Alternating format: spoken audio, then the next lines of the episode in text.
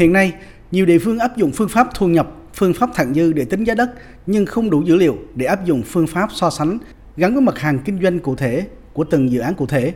Điều này dẫn đến không đảm bảo nguyên tắc. Bên cạnh đó, nhiều trường hợp không tính được doanh thu và chi phí giả định cho thời hạn 50 năm vì còn thay đổi mặt hàng và theo thị trường. Ngoài ra, một số chỉ số thông số trong quá trình tính toán như chỉ số biến động giá đất của thị trường, suất đầu tư phải được định lượng hơn.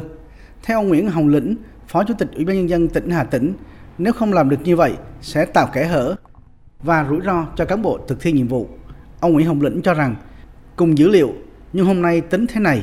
ngày mai người khác tính lại sẽ ra thông số khác nếu thay đổi vài số liệu cách tính. Về phương pháp định giá đất, chúng tôi đề nghị là cần quy định cụ thể về việc áp dụng các phương pháp định giá đất cụ thể nhằm đảm bảo nguyên tắc đất được nhà nước cho thuê là thị trường sơ cấp và phải đảm bảo mức thuế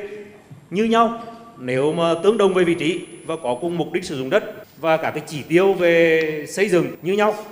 tức là hệ số sử dụng đất như nhau và không phân biệt các dự án sản xuất hay là kinh doanh mặt hàng gì.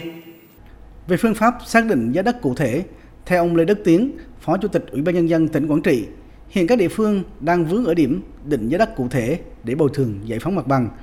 Bởi giá đất hàng năm của địa phương rất thấp, nhưng tại thời điểm định giá đất cụ thể có sự biến động giá rất lớn.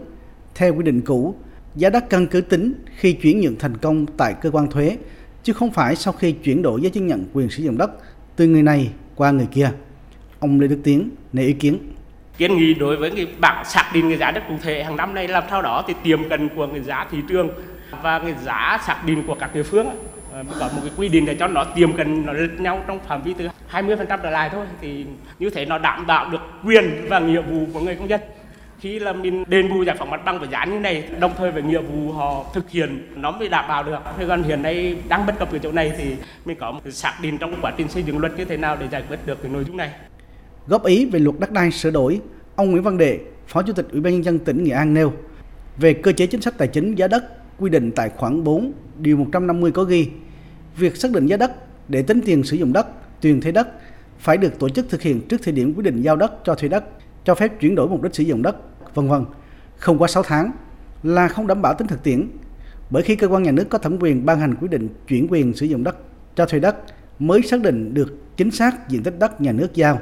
cho thuê sử dụng vào mục đích hợp pháp. Thứ hai, việc xác định giá cho thuê đất không quá 6 tháng tính từ thời điểm nhà nước giao quyền sử dụng đất cho thuê đất nếu thị trường bất động sản tăng hoặc giảm sẽ không đảm bảo. Theo ông Nguyễn Văn Đệ, điều này chỉ dẫn đến thất thoát nếu giá đất thị trường tăng hoặc phát sinh đơn khiếu kiện.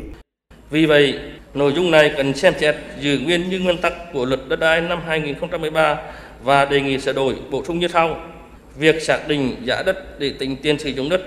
tiền thuê đất phải tổ chức thực hiện sau thời điểm quyết định giao đất, cho thuê đất, cho phép chuyển mục đích sử dụng đất, công nhận quyền sử dụng đất, gia hạn sử dụng đất, chuyển hình thức sử dụng đất, điều chỉnh quyết định giao đất cho thuê đất không quá 30 ngày.